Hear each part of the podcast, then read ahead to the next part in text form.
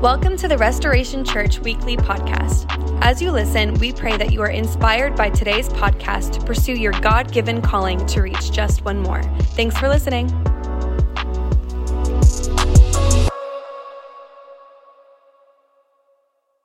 Well, Restoration Church, I've introduced myself to Dover already, but my name's Nate Gagne, and our time of preaching, we're joined together by all of our locations, and so good morning to Plymouth, to Bethlehem, and to Milton, and anybody who's joining in online. I'm glad that you're here today. I want to give you one update on the Sober Living Home. I want to share with you an amazing miracle that God's done in our church, and then we're going to go through our message and talk and hopefully unite as a church in prayer for what something we believe that God is doing for all of us. So first, the Silver Living Home. This week, the mudding finally started on the drywall. And last year, we as a church purchased a property in Rochester, a former salon, and we've been converting it into an 8-bedroom, 20-bed home for men to help them as their walking out sobriety and putting some months and years under their belt as they rebuild their lives, as they begin working again, as they rebuild their families. And we are close here to the finish line, definitely way closer than we've ever been. And we're gonna, so the mudding started. It should be completed here in the next week and a half. And so we've got what we hope to be our final 2 work days coming up. So the first one's going to be on Saturday, October 14th, and we're going to be cleaning, striping the parking lot, hanging cabinets, installing toilet and vanity, assembling furniture, hanging signage. All those things are going to be happening that day. And then the second work day on October 28th, we'll be finishing anything that we didn't do. We'll be decorating the home, installing appliances, and it would be a blessing and a huge help for every person to attend one of those work days. All right, there's a lot of things to do that we can finish and button it up, and then have an open house, announce our opening for that. And so we're right here at the finish line to nail those 2 things out. There is certainly something for every ability. All right, so if the limits of your ability is using a dustpan, we can use you, because we even have the dustpans with a stick on it, so you don't have to bend over, all right? So we can use you. And so just look at your calendar. If you're available and you're able to help, that would be amazing. Now, I want to thank everybody for giving, serving, and praying thus far as we've gotten to where we are, and very, very soon. This is going to be open, and God's going to be using it to help a lot of people. Now, on social media this week, we and through an email that I sent yesterday, I said that there was a miracle that had happened in the church. So I want to share that with you before we even as a setup for the message. And this is a true story from someone within our church. Her name's Tracy.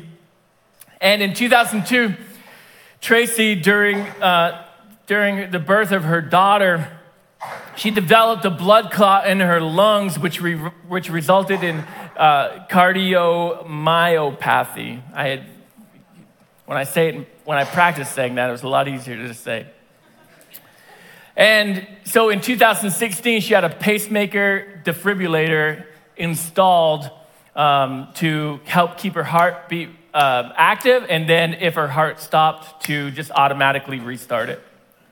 So, as she just was, living her life and dealing with this, at the beginning of this year, things became much more difficult, and she was having a hard time really doing any activity.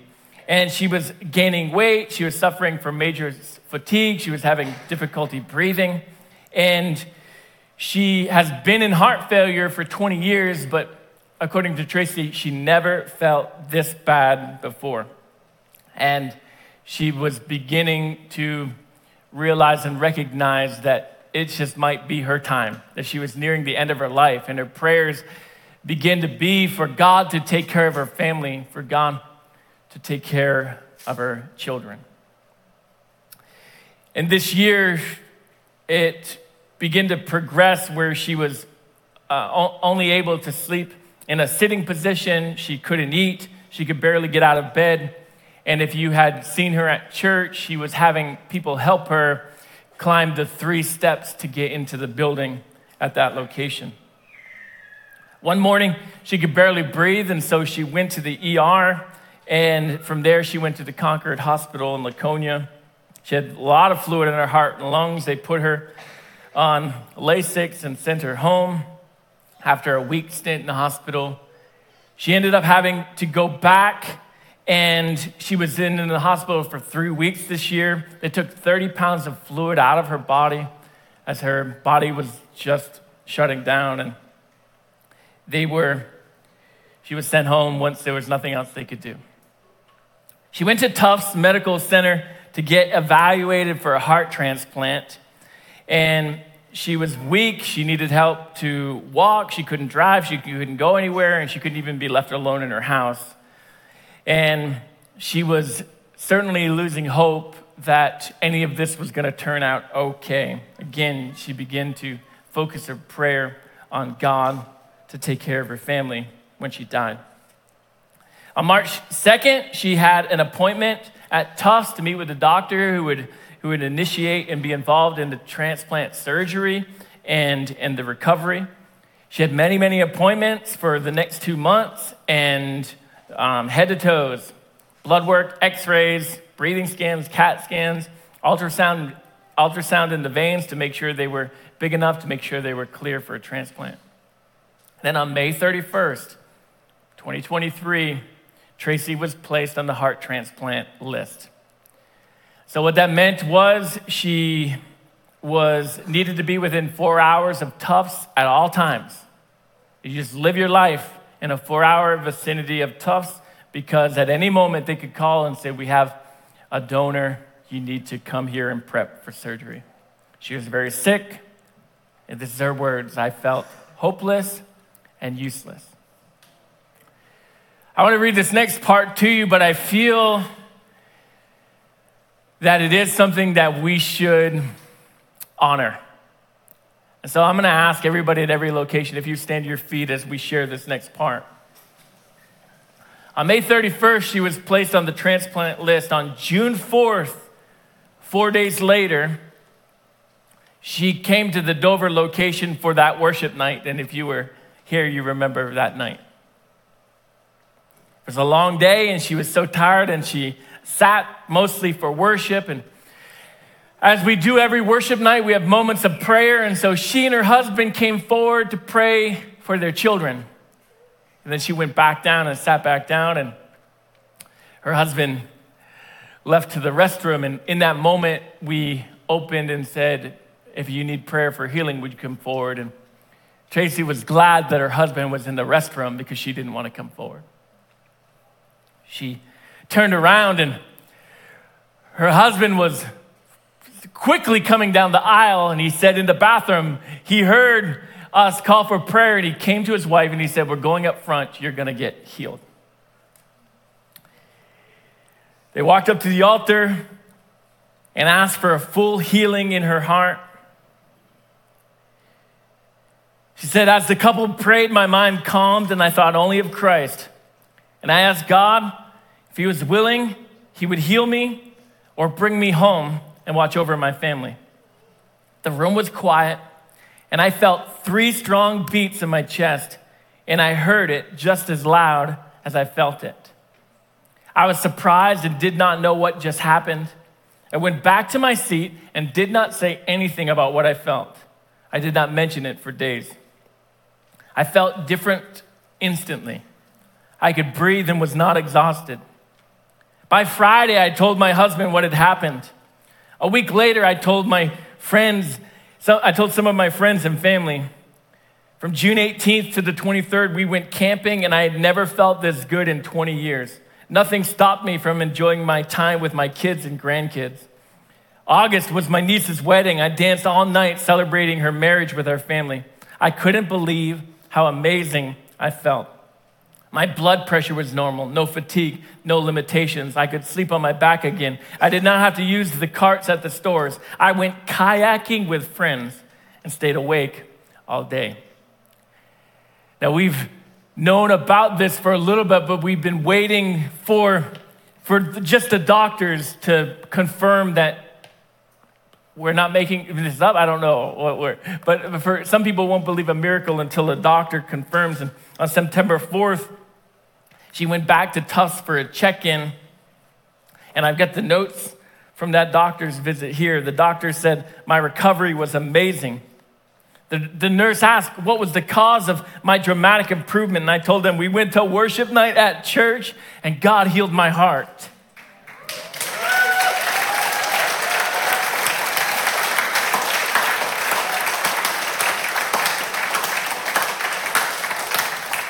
The doctor says they don't normally do heart transplants on people who go kayaking, and I agreed. In her doctor's notes here from her appointment,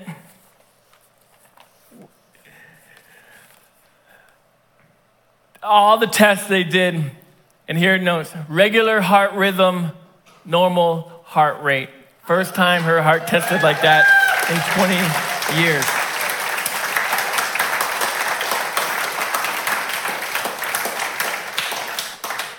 This week, she had the second checkup, the one she was waiting for the most. She had her appointment with her cardiologist at the New England Heart and Vascular Center.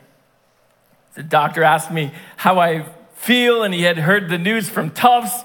He listened to my heart and said it sounded great. He was excited for me and said, congratulations. He had told me he had heard of some miracle healings from patients before in his career and was so happy that it was Tracy because he had known her as a patient for so long. And this is the part I put in the email. He said he would like to say he had something to do with it, but there is no explanation besides a higher power.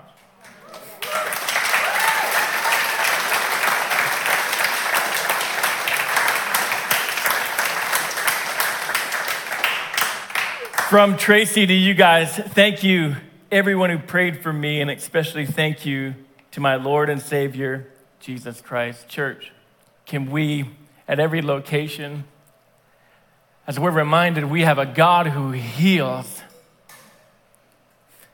A God who heals, who can take physical hearts and make them new again, but also can take our spiritual hearts and make them new again. Can we give a huge shout of praise to our God?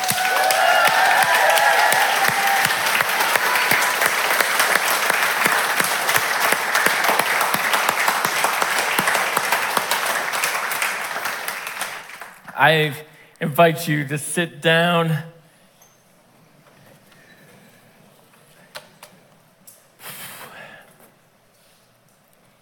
This was the 1980s. We would have had our pianist play Look What the Lord Has Done, and we would start marching around the room. But I'm not that guy. Praise our God. It's a miracle. A miracle, in case, because we can call things miracles, right? But a miracle is a demonstration of God's power, which acts as a sign to show that God is at work. God is at work.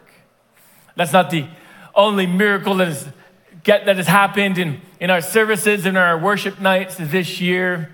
That's just definitely, though, one that makes the hardest skeptic perk up and pay attention. You may be able to explain it another way, but even the doctors cannot. Hearts don't just become new again. God has done a miracle. I think that the timing of Tracy's miracle, it's not random. I think that God, he healed her at the worship night. He, with the timing of her appointments, because with her having an appointment this week and us making the announcement this week, as well as the things that we need to talk through today, I think that God orchestrated it because he needed our faith to be increased. One, he wanted your faith to increase for the prayer and for the healing that he wants to do in your life, that you need in your life. Secondly, as this morning, as we prepared this message and been preparing for this Sunday morning over the last few weeks, we believe that God has a miracle he wants to perform for our entire church. And I'll tell you about that one in a minute. And I think the heart transplant miracle to be shared today, timed with this prayer moment and this opportunity before us that we're going to talk through today, that God orchestrated it all because he wants our faith in him to increase. He wants us to pursue him as the God of miracles, the God of power, the God that's above everything, that has dominion over everything, that has power over everything. He wants us to serve him with that assurance and that confidence of who he is and what he can do and who he is and what he wants to do. If you've got your Bibles, I want to invite you to open up to the book of Isaiah chapter 45. There's a few different scriptures that I wanted to share today, but we're going to lock just in on this one, and I maybe will refer you to, there's Deuteronomy and Joshua passage that kind of coincide together that are a little bit similar in theme, but for time, we're going to just tune in on this one. And this was a prophecy given by the prophet Isaiah. And I want to read it to you. So when he says, this is what the Lord says. God has spoken something to Isaiah to share with God's people. And so this is what we read in chapter 45, Isaiah 45, verses 2 and 3. This is what the Lord says. I will go before you, Cyrus, and level the mountains. I will smash down gates of bronze and cut through bars of iron. And I will give you treasures hidden in the darkness, secret riches. I will do this so you may know that I am the Lord, the God of Israel, the one who calls you by name. I want to give you a little bit of understanding of this scripture. First off, if you were here, we went through a series of 2 years ago maybe in the book of Ezra. And so you'll recognize the name Cyrus from the book of Ezra. You'll recognize it, the name Cyrus, also from the book of Nehemiah. And so you can think that maybe just, if you're not paying attention, that Isaiah's just talking to Cyrus. One thing to note about this is that Isaiah wrote the scripture 150 years before Cyrus came into power. This was a prophecy, a direct, specific prophecy, as God knew in advance who'd be in charge. God knew in advance how he'd anoint a pagan king to set his people free. God knew in advance how he was going to orchestrate everything for his glory and for his name to be lifted high. It was 150 years later approximately when Cyrus the Great, the king of Persia, invaded Babylon. He took the city. He released the Jewish people who had been taken captive there and had been held in captivity for 70 years, and he gave them the permission and the instructions to return to Jerusalem to rebuild the city and to rebuild the temple. 150 years. It's just amazing to think about me saying, I'm going to write a letter here to my great-great-great-grandchildren, and to say, dear, I'm trying to think of some futuristic name, dear Dell, dear Macintosh, I don't know what weird names we'll be naming kids in the future.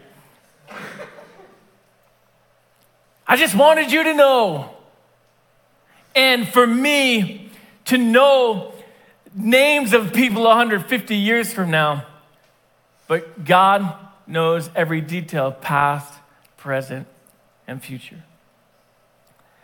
As we look at this scripture, you can look at verse number 2 first. There's a some things about this scripture, some things about this timeline, some things about our church, some things about our lives that we're going to make some connections with. The first truth that we find here, the first promise in here is that God will go first. God will go first. I remember, and there's probably been different times you've experienced this, but I remember one time late night, someone, I get the phone call, this is like 10 years ago, hey, someone, it's the dispatcher, hey, your alarm's going off at the church, there's a door open, someone's broke in, okay, I'll meet you there. And for whatever reason, at that time I lived close, I get here before the police, and so there's an empty, dark church building, and I have the option to go in first. I waited for the police. And I wasn't like, here, let me give you your tour guide. I was like, why don't you give me a tour guide? And I let them go in with their guns drawn. All right? And I let them go in first. And this is the promise from God. I'm going to go first. I'm going to ask you to do some scary things. I'm going to ask you to do some hard things. I'm going to ask you to do things that are way beyond your ability. We're going to go into the enemy's territory and we're going to take some things back. But guess what? I'm going first. And that should give us some confidence. That promise is a foundation for all the rest. I'm going to go before you. We need God to go before us. Not every now and then. Not like, God, I get this one. You know, the building's lit up. Everything looks fine. God, I can do this one. We need God to go first every time in every area of our life. God, go before me and I'm going to follow you. God, you set the path and I'm going to follow you. God, you show me the way and I'm going to follow you. Not venturing out on our own. Not deciding, God, I'll go and you follow me. God, I'm going to be in charge and the director and the decision maker in my life. You're going to come follow me and bless me whenever I ask. If we are not led and guided by him daily, we will be sure to go astray. If we're not led by him daily, we find ourselves in weeks, months, years, or decades so far from him with our lives blown up, wondering how did this happen? The second promise here in verse number 2, he says, I'll go before you and I will level the mountains. As we think about our journey and where we're going to go and where God's calling to us, we can see the mountains. Huge obstacles in the way. God and his will cannot be thwarted. They're not stopped by any obstacle in our way. They aren't. He says, I'll go before you and I'm going to lay it flat. But will we be on that path of following him? He's going to lay it flat for us. He's going to clear it for us. And it'll be maybe a little bit like an Atari video game that didn't have enough memory, so you'd be riding, and then the mountains would appear as you're coming. Like it was, you know, maybe no one else gets that. Sorry for such a terrible illustration. But as we're walking with him, we see it in the horizon. And because that mountain and that obstacle's there, we get too scared, and so we dismount. I'm going to go around. I'm going to go around. And rather than waiting, because it'll be that step that all of a sudden he clears a path. And we want him, God, just show me. If I can't see from here to California, God, there's no way I'm going to start their journey from here to California. But it's this promise. I'll lay it flat. I'll lay it flat. I'll lay it flat. God has, what we don't want to find ourselves in, sometimes where we do find ourselves is God has gone before us, God has made the mountains flat, and he turns around, and we're not there. And there's certainly all kinds of examples we can share, but I thought about this one this week, and it's one that I counsel and try to encourage so many people on. Where's there's a prayer, God, send me someone godly to be in a relationship with. And God said, I'm going to go before you. I'm going to make the path straight. And he turns around and he's got a promise to deliver, and we're not there anymore. When God comes with that moment and that miracle, we've disengaged and we're not even the godly people.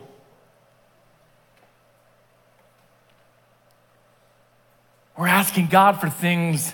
We've got to trust him to deliver those things and not bail out and find our own way around or try to create our own thing. The next thing is that God will break it open. Gates of bronze and bars of iron. Cyrus, he invades and he conquers the great empire of Babylon. Jesus made a promise to us that sounds pretty similar in Matthew chapter 16, verse number 18. Now I say to you that you are Peter, which means rock. And upon this rock, I will build my church, and all the gates of hell will not prevail against it. He's going to break down every iron, every gate, every shackle, every bar that the enemy tries to put to defend his territory. He cannot defend it against the power of God. Next thing here, if you look at verse number 3 again, it says, I will give you treasures hidden in the darkness, secret riches. As we follow God, as we pursue God, despite our understanding of what obstacles are before us, despite opposition that stands before us, God will give it all. I will give you treasures hidden in the darkness, secret riches. This does not mean that these treasures themselves are darkness, but that they're hidden in darkness until they're brought to light. We begin to ask, and I would love an audible response on this, are there not treasures in Jesus? And they seem to be hidden to so many people. Why would I want to follow Jesus? Why would I want to give my life to Jesus? Why would I want to come and be a part of a church? Why would I give my money? Why would I pray? Why would I do any of those things? And we know because there's treasures in him that can only be found in him.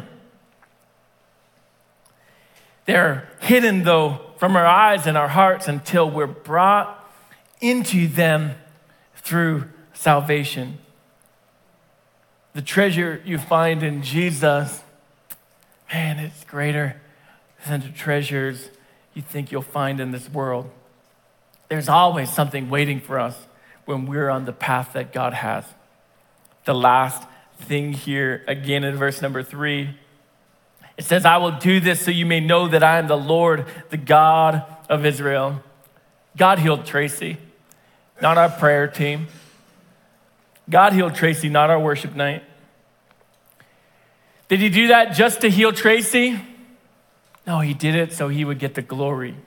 So others would know and hear that Jesus is Lord. So others would know that God is real. So others would begin to investigate him, put their trust in him, give their lives back to him, repent of their, and walk away from their sin to serve the God who's real and the God who's powerful. I will do this so you'll know that I am the Lord, the God of Israel.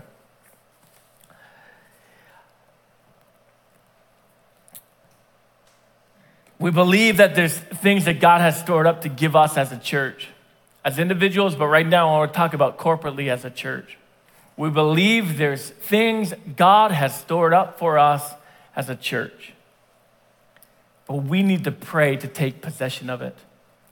The scriptures in Deuteronomy and Joshua were both talking about the promised land. In Deuteronomy, it was speaking prophetically. Joshua was speaking as a reminder. I will give you vineyards you did not plant. I'll give you houses you did not build. It was a promise from God to take care of their needs. There's a promise from God, stay on the path of following me, and there is going to be an outcome you receive. So,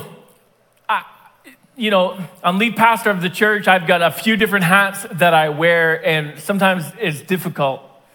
One of those is the hat of organizational leader, and it's things like Well, a couple of hats. All right, let me just tell you the hats. Organizational leader, spiritual leader, and then I've got just my hats of being husband and dad, helping to wash my wife with the word, helping to disciple my kids to be followers of Jesus. As organizational leader, I'm making sure we're stewarding well the resources God has given us, people, buildings, finances, equipment, putting together a strategy for capital improvements, writing budgets, creating leadership development, organizing org charts, the part of the job that is just part of the job. But I've got a spiritual hat. As a spiritual leader, I carry a burden for your soul. Preaching the kingdom of God, that you would step into it and receive it. Preaching repentance, that you would walk away from your sin and follow the Lord again. Preaching the gospel, the good news of Jesus, that he forgives, that he saves, that he's resurrected. Praying that you'd find the treasures of knowing and following Jesus. Having days like this morning at 4:57, well, all of a sudden I'm awake and instantly begin to pray for you. Praying against the powers of darkness that are trying to snatch you, that are trying to collapse the church, that are trying to keep you in bondage, that are trying to destroy. As an organizational leader, the church board and I, we've had an opportunity placed in front of us that we've spent the summer talking about and praying about.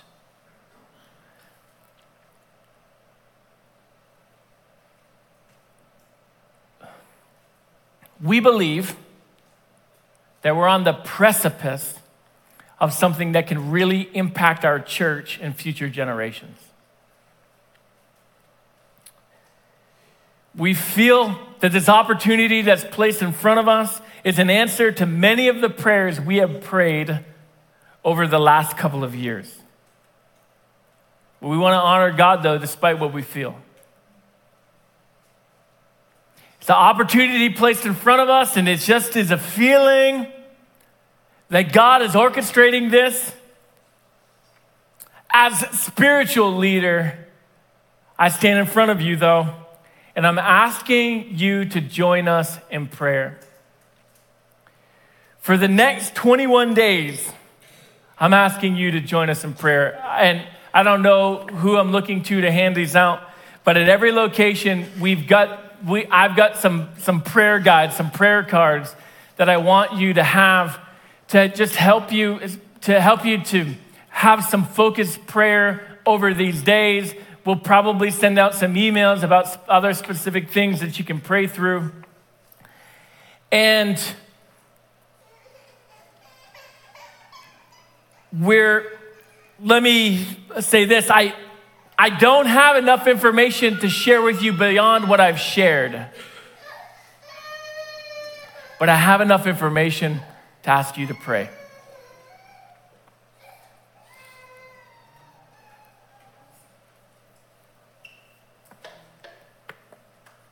Owen, would you grab that other stack that Rob has and you just help him get one side?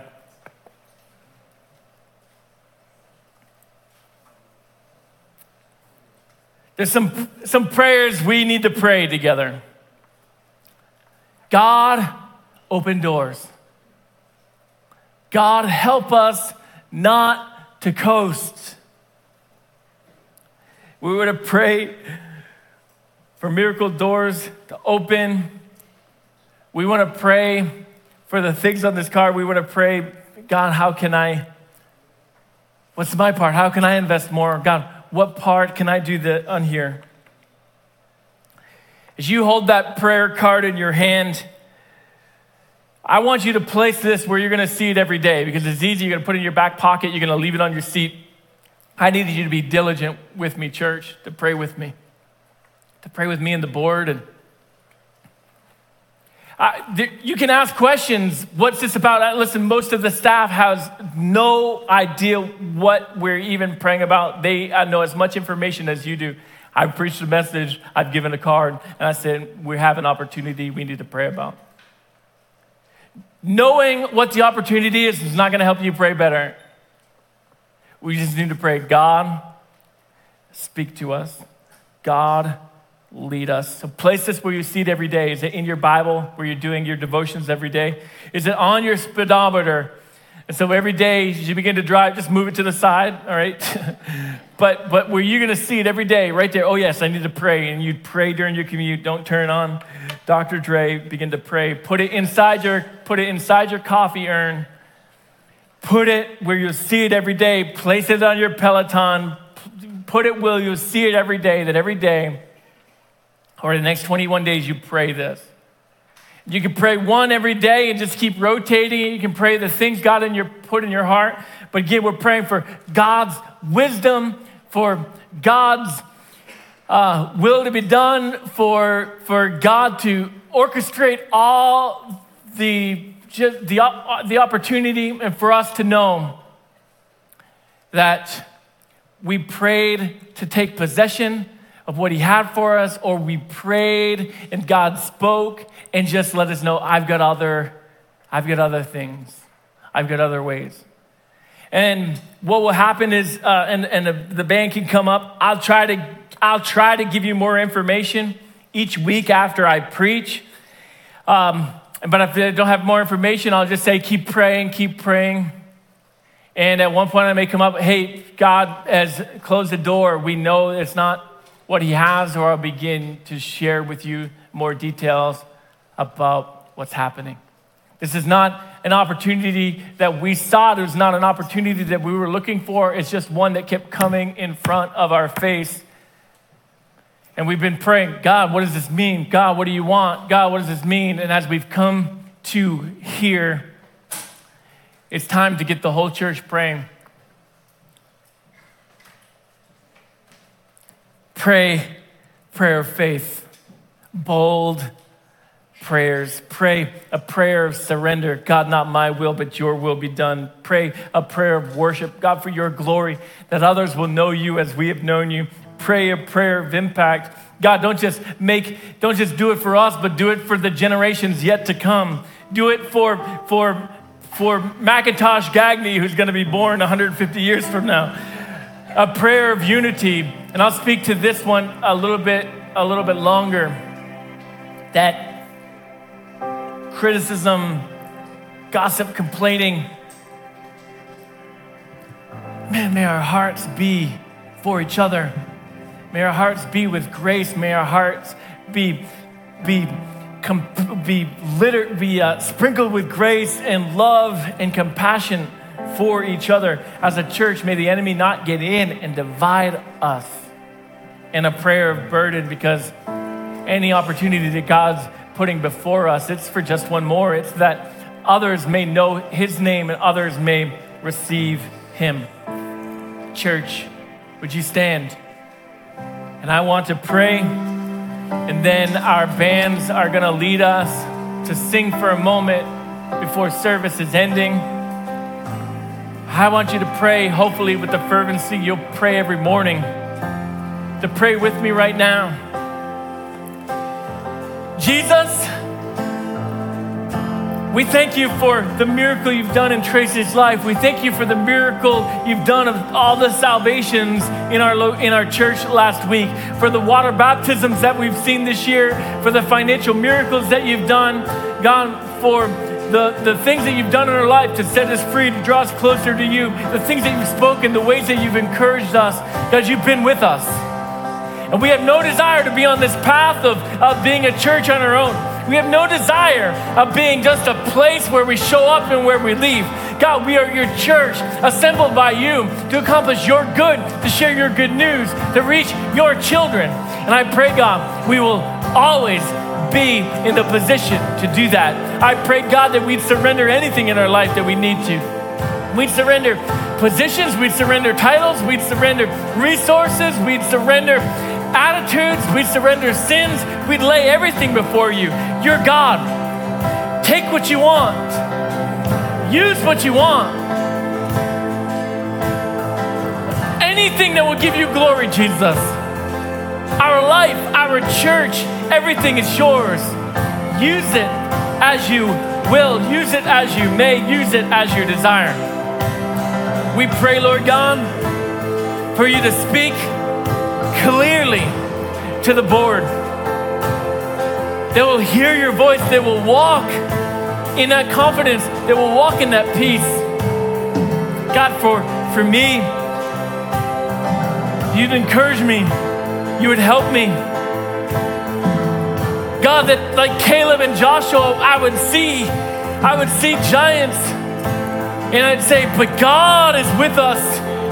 No one could be against us, and may we never play it safe here at Restoration Church.